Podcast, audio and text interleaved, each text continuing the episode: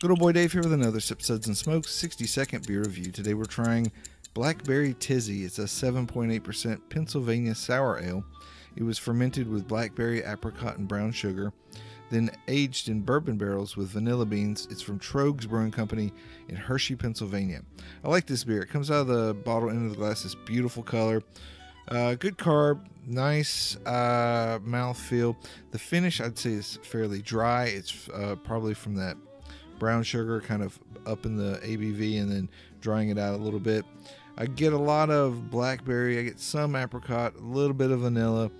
I get good notes from that barrel, though, some nice oaky notes. I like this beer, and I'm going to give it a Suds rating of three out of five. Hope you enjoy these reviews. Let me know in the comments if you would. Also, hit me with those likes and follows. Check out full episodes of Sip, Suds, and Smokes anywhere you listen to podcasts. This is good old boy Dave reminding you that anything worth drinking is worth sharing and discussing.